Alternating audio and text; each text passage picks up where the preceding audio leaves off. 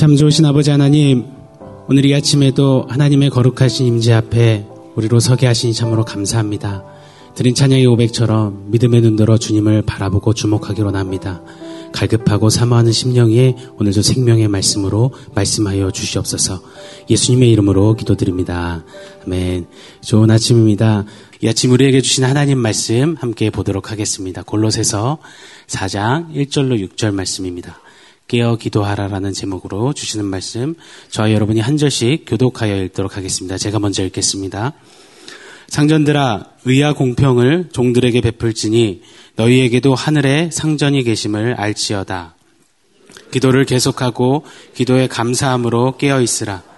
또한 우리를 위하여 기도하되 하나님이 전도할 문을 우리에게 열어주사 그리스도의 비밀을 말하게 하시기를 구하라. 내가 이 일 때문에 매임을 당하였노라. 그리하면 내가 마땅히 할 말로써 이 비밀을 나타내리라. 외인에게 대하여서는 지혜로 행하여 세월을 아끼라. 너희 말을 항상 은혜 가운데서 소금으로 맛을 냄과 같이 하라. 그리하면 각 사람에게 마땅히 대답할 것을 알리라. 아멘. 어, 40일 신년 특별 새벽 기도회를 통해서 삶의 전 연역에서 살아내는 그 기도에 대해서 귀한 말씀으로 우리에게 도전해 주시고 가르쳐 주셨습니다. 이 꿈만 같던 40일 이 특세가 끝나니 마치 수련회에서 큰 은혜 받고 일상으로 다시 돌아온 느낌입니다. 이제부터가 정말 중요한 것 같습니다. 사실 특세 후에 첫 주시는 새벽 말씀이라서 내심 이런 기대를 해봤습니다. 타이밍상 이쯤 되면 뭐 내게로 와라 내가 너를 시기 하리라. 한번 잘하였다다 뭐 착하고 충성된 종아 뭐 이런 말씀을 내심 기대해봤지만 혹시나 했지만 역시나 제목부터가 깨어 있어라, 깨어 기도하라 이더라고요. 그래서 좀 화들짝 놀라면서도 참 감사했습니다. 마치 하나님께서 지금부터가 시작이야 하시면서 주시는 말씀 같아서 참 감사했습니다. 이 특세의 열기, 귀한 도전 힘입어서 우리 계속해서 깨어서 기도에 힘쓰시는 우리의 기도의 삶이 되시기를 소망해 봅니다. 이 특세 직전까지 우리가 나누고 다루었던 골로새서를 조금 더 계속해서 보기를 원합니다. 이 거짓 교사들에 의해서 흔들흔들 거리던 골로새 성도들에게 바울은 서신을 통하여서 복음의 진수를 선언했습니다.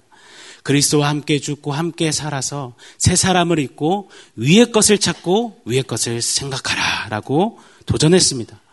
그리고는 이 실생활에서 이 성도들이 살아내야 되는 삶에 대해서 세부 사항들에 대해서 아내들아, 남편들아, 자식들아, 아비들아, 종들아 외치면서 그렇게 권면을 했습니다. 사실 오늘 본문의 상전들아 하면 시작하는 이 4장 1절은 이 문맥상 이 3절 후반부로 들어가는 것이 더 좋을 듯 싶습니다. 우리 4장 1절 함께 좀 같이 읽도록 하겠습니다. 같이 있습니다. 상전들아 의아 공평을 종들에게 베풀지니 너희에게도 하늘에 상전이 계심을 알지어다. 상전들에게 종들을 대함에 있어서 의와 공평으로 베풀라고 명하십니다. 이 의와 공평에 한번 밑줄을 쫙 거주셨으면 좋겠습니다. 이 의는 의로우신 하나님의 속성, 성품을 말합니다. 그리고 공평은 그 의로우신 하나님께서 역사하신 크신 방법 중의 하나지요. 즉, 하나님을 닮은 하나님의 방법으로 하나님의 마음을 가지고 종들을 대하라라고 그렇게 권면하고 있는 것입니다. 이 상전의 모습을 통해서 의로우신 하나님이 소개되어지고 하나님의 이 방법, 인색하고 부당한 방법이 아니라 하나님의 손이 보여지고 베풀어지는 그런 삶을 상전들이 살아내야 한다라고 도전합니다. 그 이유는 이 땅에서 잠시 잠깐 종들을 거느리는 상전의 자리에 있을지라도 종이건 상전이건 간에 우리의 참된 주인 대신 하나님 앞에서는 모두 종이기 때문이라고 명확히 밝혀내고 있습니다. 오늘날 일터뿐 아니라 삶의 여러 자리에서 우리가 동일하게 가져야 하는 교훈이라고 믿습니다. 이 특별히 상전과 이 종들의 관계가 없는 오늘날을 살아가는 우리에게 적용해 볼 때 우리가 주인 행세하면서 컨트롤하고 쥐락펴락하면서 매니지하는 그런 관계들, 그 영역들.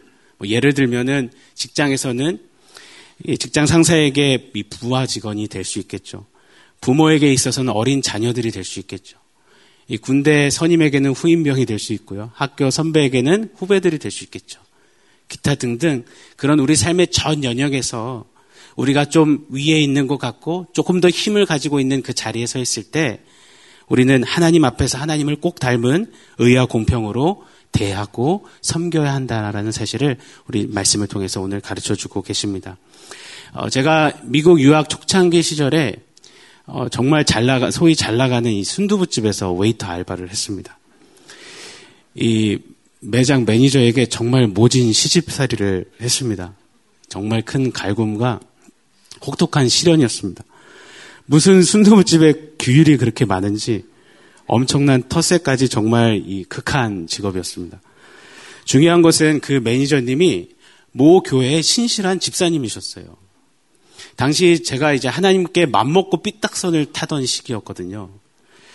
어, 그 매니저님의 그 태도나 저를 대하는 모습이 저로 하여금 하나님께 본격적으로 더욱 멀어지게 만들었습니다. 만약 그때 그 매니저님이 오늘 4장 1절의 이 권면 말씀만 조금만 기억하고 제게 대해줬더라면 그랬으면 참 좋았을 텐데 라는 아쉬움이 아직도 많이 일어납니다. 네, 여러분 그거 아십니까? 우리네 삶의 자리에서 우리에게 이런 아쉬움을 가질 수 있는 관계들이 생각보다 우리네 삶에 많다라는 사실입니다. 오늘을 살아감에 있어서 우리의 삶에 허락하신 나보다 약하고 어려운 이들에게 상전 노릇하는 것이 아니라 우리의 주인 되신 하나님 앞에서 하나님의 의와 공평을 보여주는 소개하는 그런 우리의 한날이 되기를 아니요 우리의 매일매일 삶이 되시기를 예수님의 이름으로 축원합니다.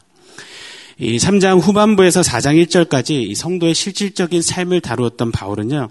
이제 새 단락을 시작하면서 이 새 사람을 입은 성도가 살아내야 하는 거룩한 삶, 승리하는 삶의 이 실천편을 어, 또 소개하고 있는데요. 그 첫째로 기도에 관해서 중요한 권면을 해주고 있습니다. 우리 2절을 함께 읽어보도록 하겠습니다. 같이 읽습니다. 기도를 계속하고 기도에 감사함으로 깨어 있으라. 이 기도를 계속하고 기도를 계속하라라고 기도에 관해서 첫 권면을 하고 있습니다. 네, 여러분 어떠십니까? 이 기도를 계속하는 것, 뭐 아멘 할렐루야가 먼저 나오십니까? 아니면 꽤 부담처럼 여겨지십니까? 이 신앙생활 열심히 하시는 성도님들을 대상으로 통계를 해봤더니 이 성도들의 거의 많은 수가 평균 30분 미만으로 하루 기도한다라고 합니다. 그러니까 30분 이상 기도하는 것이 힘에 붙인다라는 말입니다. 집중하여서 이런저런 기도 제목을 안고서 정말 감정 몰입해서 기도했는데 마치 한 2시간 정도 기도한 것 같은데 시계를 딱 들여다보니까 한 10분, 15분밖에 지나지 않은 그런 경험 꽤나 많이 있으실 것입니다. 제가 섬기는 주니어 청년들에게 이런 도전을 했습니다. 어, 뭐, 시간 계산으로는 말도 안 되지만 터무니없지만 의미상으로 하루에 11조로 우리 24분을 한번 하루에 최소 기도해보자. 그랬더니요, 이 청년들이요, 아유, 24분 콜입니다. 하지요. 했는데, 꽤나 어려운 모양입니다. 제가 24분 잘하고 있어 그러면 제 눈을 잘 마주치질 않습니다. 그래서 오늘 본문에 계속 기도할 수 있는 그 비법, 그 방법에 대해서 하나님은 바울을 통해서 우리에게 가르쳐 주시는데요. 2절을 한 번만 더 읽겠습니다. 같이 읽습니다. 기도를 계속하고 기도에 감사함으로 깨어 있으라. 이 계속하는 호흡과도 같은 그 기도를 위해서 먼저 우리의 기도에 감사가 흐르게 하라라고 가르쳐 줍니다. 우리가 기도할 수 있는 그 자체가 감사의 큰 이유이기 때문이라는 사실입니다. 기도란 하나님의 자녀만이 하나님께 드릴 수 있는 특권이기 때문입니다. 천사들조차도 감히 바랄 수 없는 하나님의 보좌 앞에 나아가는 것이 바로 우리의 기도입니다. 예수 그리스도의 보혈과 예수 그리스도 이름의 능력을 힘입어서 나아가는 것, 하나님 앞으로 나아가 서는 것이 바로 기도의 본질입니다. 우리의 기도는 허공에 외치는 그런 메아리침이 아닙니다. 새벽 기도는 새벽잠 없는 분들이 나와서 드리는 어떤 시간이 아닙니다. 기도는 기도 드리는 나의 어떠함이 아니라 기도를 들으시는 하나님이 핵심입니다. 더욱이 우리의 기도가 향이 되어서 금대접에 담기고 천사들이 그 기도를 하나님께 올려드리도록 하나님은 우리의 기도를 그렇게 대하여 주셨습니다. 요한계시록 우리 8장 3절 4절을 한번 읽어보고 싶습니다. 같이 읽겠습니다. 또 다른 천사가 와서 재단 곁에 서서 금 향로를 가지고 많은 향을 받았으니 이는 모든 성도의 기도와 합하여 보좌 앞금 재단에 드리고자 함이라. 향연이 성도의 기도와 함께 천사의 손으로부터 하나님 앞으로 올라가는지라. 이 성도의 기도를 존귀히 여기신 하나님께서 이 때로는 원망 섞인 불평의 기도일지라도 나지막한 의기속치만 어떤 그런 메아림 친밀지라도 아름다운 미사여고 하나 없는 어린애 같은 떼씀일지라도 하나님은 우리의 기도를 존기 소중히 금대접에 담아서 받으실 정도로 여기신다라는 사실입니다.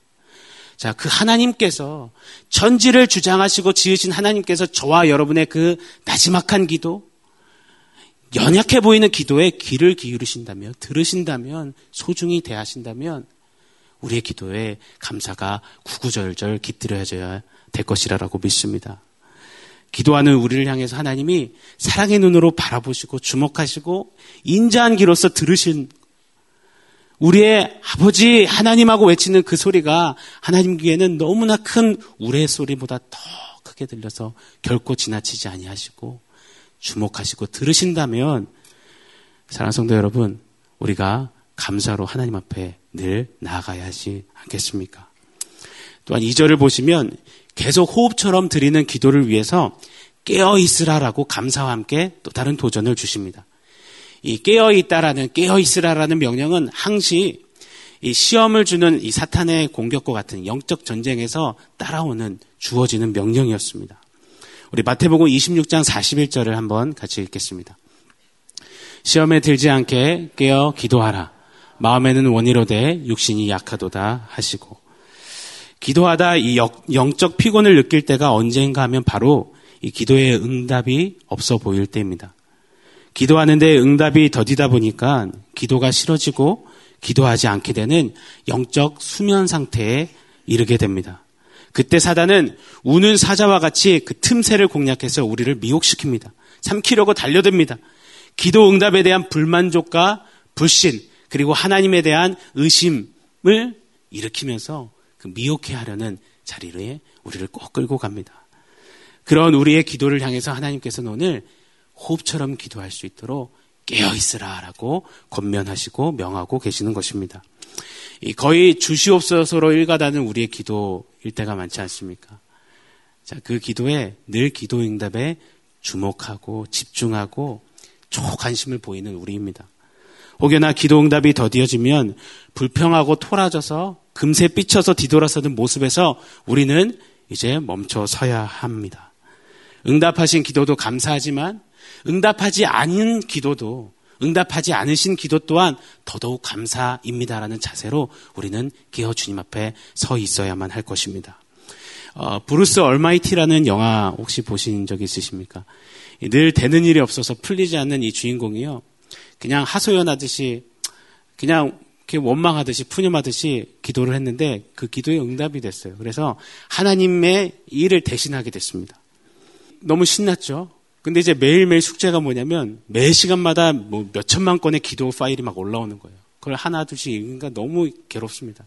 그래서 나중에는 그냥 되는 대로 막 오케이, yes 키를 막 엔터를 눌렀습니다. 그랬더니요. 온 세계가 케이아스, 그냥 대혼란에 빠집니다.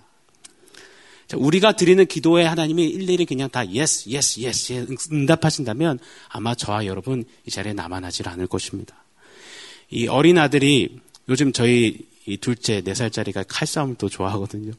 어린 아들이 칼싸움 한다고 부엌에서 날카로운 식칼을 달라고 아빠에게 요청한다면 아이고 이 녀석 참 어려서부터 대범하구나. 이 녀석 참 기특하구나. 용감한 녀석, 크게 될 녀석 하면서 식칼을 주는 부모는 아빠는 결단코 없을 것입니다.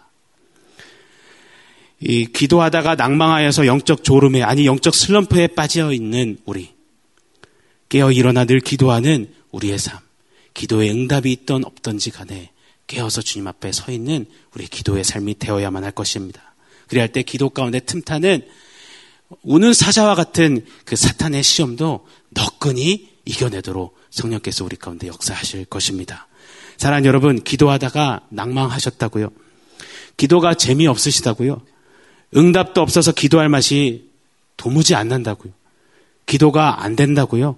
깨어 일어나 감사로 한번 오늘 이 아침 나아가 보지 않으시겠습니까? 제가 참 좋아하는 말씀이 이사야서 58장 9절 이 상반절 말씀인데요. 이런 말씀이 있습니다. 네가 부를 때에는 나 여호와가 응답하겠고 네가 부르짖을 때에는 내가 여기 있다 하리라. 우리 하나님께서 우리의 기도를 들으시고 응답하실 뿐만 아니라 우리가 하나님하고 찾을 때마다 내가 여기 있다라고 말씀하시면서 우리의 기도를 그렇게 받으시고 주장하시고 이끌어 가신다면 여러분 오늘 이 아침에 우리의 기도가 다시 깨어나도록 우리는 더 무릎 꿇고 엎드려야만 할 것입니다. 성령님, 우리가 잠들지 않고 깨어서 감사로 주님 앞에 서게 하옵소서. 이 기도에 오늘 이 아침 주님께서 넘치도록 응답하여 주실 줄 믿습니다. 기도에 관한 두 번째 권면은 중보 기도입니다. 우리 3절, 4절 같이 읽겠습니다. 또한 우리를 위하여 기도하되 하나님이 전도할 문을 우리에게 열어주사 그리스도의 비밀을 말하게 하시기를 구하라. 내가 이 일 때문에 매임을 당하였노라. 그리하면 내가 마땅히 할 말로써 이 비밀을 나타내리라. 이 거짓 교사들에 의해서 사도성까지 의심을 받았던 바울이요. 이제 감옥에 착고에 매였습니다. 이때 자신을 위해서 기도해 달라고 이 중보 기도를 요청하는데요. 어려운 일이었을 거예요. 혹여나 신앙이 미숙한 성도들이 이 낙담하진 않을까? 아니면 바울이 전한 이 도, 이 진리에 대해서 불신을 갖게 되진 않을까? 자신의 매임을 통해서요. 그래서 이 자신을 위해서 기도해 달라는 중보 기도 요청이 참 어려웠을 것입니다. 근데 그럼에도 불구하고요, 바울은요, 늘 한결같이 이 골로새 성도뿐만 아니라 로마에서도 고린도에서도 에베소 교회 성도들에게도 늘 자신을 위해서 기도해 줄 것을 중보 요청했습니다. 그만큼 중보 기도에는 역사하는 힘이 크기 때문입니다. 오늘날 기독교 문화 안에서 기도할게요. 기도해 주세요는 대화를 마치기 위한 끝내기 위한 요식 행위로 치부될 때가 많습니다. 긴 나눔과 진지한 고민 상담 끝에 목사님의 던지는 한마디 있지 않습니까? 결론이요. 기도합시다. 이 말이 가장 힘 빠진대요. 교회들의 규모는 커지고 교회 스타일은 날로 화려하게 됐는데 늘어나는 성도들 사이의 관계는 피상적여지며 기도나 해주세요. 아유, 기도밖에 할 게 없네요. 이런 식의 이 아름다운 너무나 중요한 중보 기도를 마치 하찮은 것 취급하는 중보 기도에 대한 어, 날로 세잔해지는 오늘날의 모습을 봅니다. 이러한 시대의 복판에서 성도가 힘써야 하는 기도는 서로를 향한 중보 기도입니다. 하나님과 인간 사이에 중보받으셨던 예수 그리스도를 닮아서 우리는 함께 주님의 몸을 이끌어가는 이루어가는 서로를 위해서 중보 기도해야만 합니다. 성령께서 오늘 이 아침에 우리 가운데 서로를 향한 중보의 기도를 회복시켜 주시기를 간절히 소망합니다. 그런데 중요한 사실이 있습니다. 주목할 것은 바울의 중보 기도 요청의 요지는 항상 복음 전파였다라는 사실입니다. 전도의 문은 하나님만이 여실 수 있기 때문에 바울은 항상 전도의 문을 열어주시도록 나를 위해서 중보해 주십시오라고 요청했습니다. 또한 나를 통하여서 내가 지금 매여 있지만 이 매임이 나로 하여금 비밀 대신 그리스도, 예수 그리스도를 통하여서 이루신 하나님의 그 구원의 경륜이 여전히 어김없이 전파되어질 수 있도록 나를 위해서 중보기도 해 주십시오. 늘 복음 전파를 위해서 중보기도를 요청했습니다. 사랑하는 여러분, 이 성도 간의 이 중보 기도가 회복되어져야만 할 것입니다. 그런데 더 나아가서는요, 우리 중보 기도의 첫 자라, 시작에는 반드시 복음 전파가 먼저 되어야만 할 것입니다. 오늘날 교회 안팎에 들려오는 가슴 쓸어내리는 여러 이야기들이 있지 않습니까? 위축되어져 버린 한국교회의 소식들, 또 성도들의 연약해져 있는 소식들을 들으면서 걱정하고 불안해 할 때가 참 많은 것 같습니다. 근데 도리어 그때 우리들 중보기도로 하나님 앞에 함께 서야만 합니다. 더욱 그럴수록 전도의 문이 더 견고히 열어지도록 확고히 서도록 그리고 마치 오늘 바울의 자리처럼 착고에 매이고 감옥에 매인 것 같은 환경과 상황일지라도 그런 모습의 한국교회의 모습일지라도 하나님 구원의 비밀이 더욱더 확고히 전파되게 하여 주옵소서. 우리가 그렇게 함께 중보기도 할 때 하나님께서 놀라운 일들을 우리 기도를 통해서 이루신다라는 사실입니다. 이 설교의 황태자로 불렸던 스펄전 목사님이 이 복음 전파를 할 때마다 말씀 전할 때마다 곳곳에 놀라운 기적들이 일어나면 수많은 인파가 회심합니다. 많은 사람들이 그 비결에 대해서 궁금했습니다. 그랬더니 스펄전 목사님이 많은 사람들을 늘 가서 보여줬던 곳이 있어요. 어디냐면 이 한켠에서 자신을 위해서 이 복음 전파를 위해서 늘 끊임없이 기도하는 중보 기도자들을 늘 소개해 보여줬다라고 합니다. 어, 그 놀라운 복음 전파의 역사에 중보 기도의 용사들이 있었던 것처럼 오늘 이 아침 우리의 중보 기도 가운데 성령께서 다시금 불을 지펴주시기를 간절히 소망합니다. 불같은 중보 기도가 우리 가운데 살아나며 우리 모두가 이 마지막 시대적 사명을 감당하는 지는 중보 기도의 용사로 서기를 세워지시기를 예수님의 이름으로 간절히 축원합니다. 예, 끝으로 바울은 이 세 사람을 입은 성도들이 이 거룩한 삶을 위해서 실천적인 이 도전으로 성도가 이 세상 속에서 살아내야 하는 그 삶, 특별히 불신자의 관계에서 어떻게 살아내야 되는지를 권면하며 마치고 있습니다. 우리 5절을 같이 읽겠습니다. 같이 있습니다. 외인에게 대해서는 지혜로 행하여 세월을 아끼라. 이 성도는요, 참 어려운 자리인 것 같습니다. 세상에 살지만, 세상 속에 살지만, 세상에 속하지 않는 삶을 살아야 합니다. 그렇다고 반정부식으로 살라는 것은 아닙니다. 세상과 이 나라와 민족과 평화롭게 살지만 또 진리를 타협해서는 안 되고 그 가운데서 또 진리를 사수하면서 진리로 세상의 사람들을 이끌어내야 되는 숙제와 가업을 안고 사는 것이 우리네 삶입니다. 그래서 참 기도 없이는 살아낼 수 없는 삶인 것 같습니다.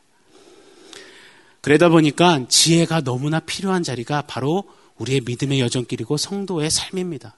그래서 오늘 5절은 외인에 대해서는 지혜로 행하라 라고 먼저 권면하고 있습니다. 이 지혜는 지혜의 근본이신 하나님께로부터만 주어지는 것이죠. 그래서 우리는 한번 받아 말씀해 주시겠습니까? 오말기. 오말기. 오직 말씀과 기도로 말씀 속에서 지혜 되신 하나님을 발견하고요. 그리고 그 지혜 주시기를 날마다 기도하면서 하나님 앞에 서야 합니다. 세상 속에 사는 저와 여러분은 말이죠. 그래서 늘 오말기, 오말기, 오말기 외치면서 그러면서 말씀과 기도로 지혜 주시는 하나님을 힘입어서 살아내야만 합니다. 자, 그럴 때 어, 이를 위한 방법으로 두 가지를 제시하시는데요. 이 5절을 한번 더 보시면 외인에 대해서는 지혜로 행하여 세월을 아끼라 라고 말하셨습니다. 자, 이렇게 하나님의 지혜로 살아내는 세상 속 성도의 삶에는 첫 번째 비결이 세월을 아끼라는 명령입니다. 이 세월에 쓰이는 단어 카이로스는요, 특정한 어떤 시간, 타이밍을 말합니다.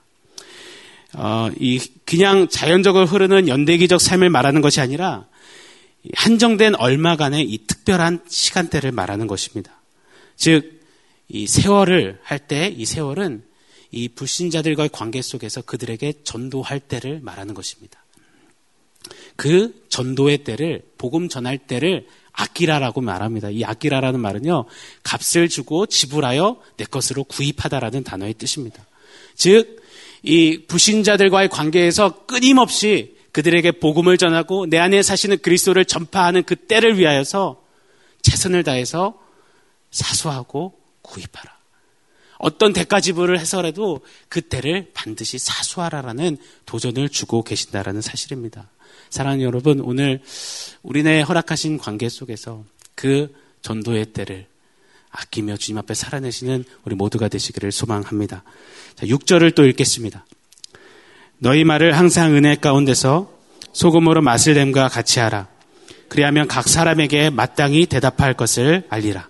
자, 두 번째, 성도가 지혜로운 삶을 살아낼 수 있는 실천적인 방법 비결로 불신자들과 세상 속에서의 관계에 있어 어, 정말 중요한 것이 성도의 언어 생활이라고 도전하고 있습니다. 자, 우리의 입은 기도하는 성도의 성도로서의 입입니다. 그런데요, 그런 기도하는 입에 뿜어져 나오는 말들 한번 돌이켜 보시면 어떠십니까? 많은 경우요, 그러지 말아야 할 텐데 생각보다 더 괴팍하고 비신앙적이고 비이성적이고 뭘 지성, 뭘 지각한 이야기들이 참 많이 내뿜어져지는 우리네 모습을 봅니다. 이를 위해서 오늘 주님의 권면은 소금으로 맛을 내는 것과 같이 말하라고 우리에게 명하셨습니다.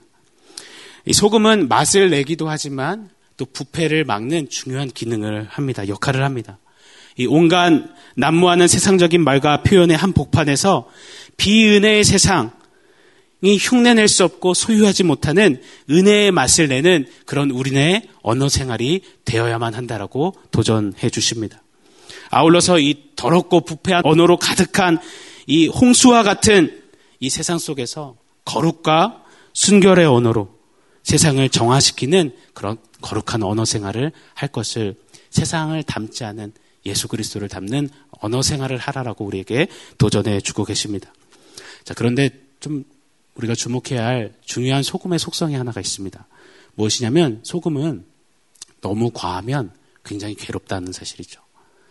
너무 많을 때 그 소금은 도리어 우리에게 큰 지장을 준다라는 사실입니다. 어, 우리의 성도의 언어는 절제의 브레이크가 필요합니다.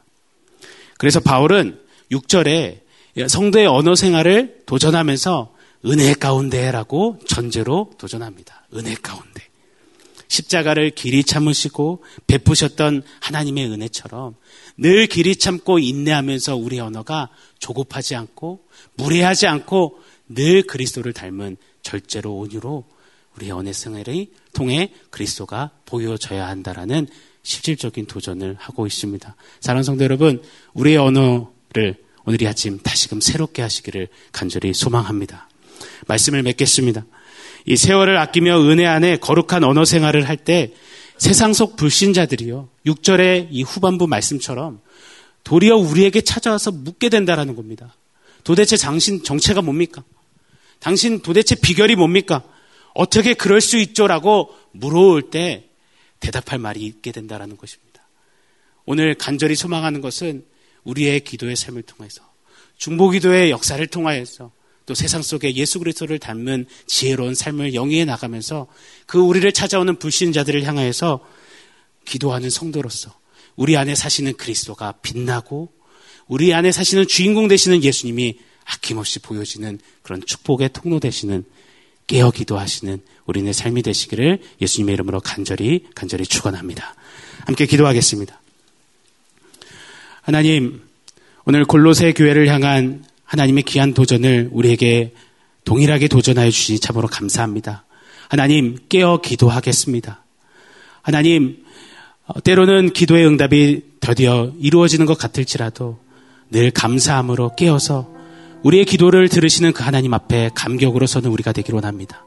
중보 기도로 서로를 세워주며 하나님 무엇보다도 이 세상 속에서 많은 이들에게 우리의 삶의 주인공 되시는 내 안에 사시는 그리스도를 잘 소개하고 보여주는 우리 모두의 삶이 되도록 하나님 축복하여 주시옵소서. 예수님의 이름으로 기도합니다. 아멘.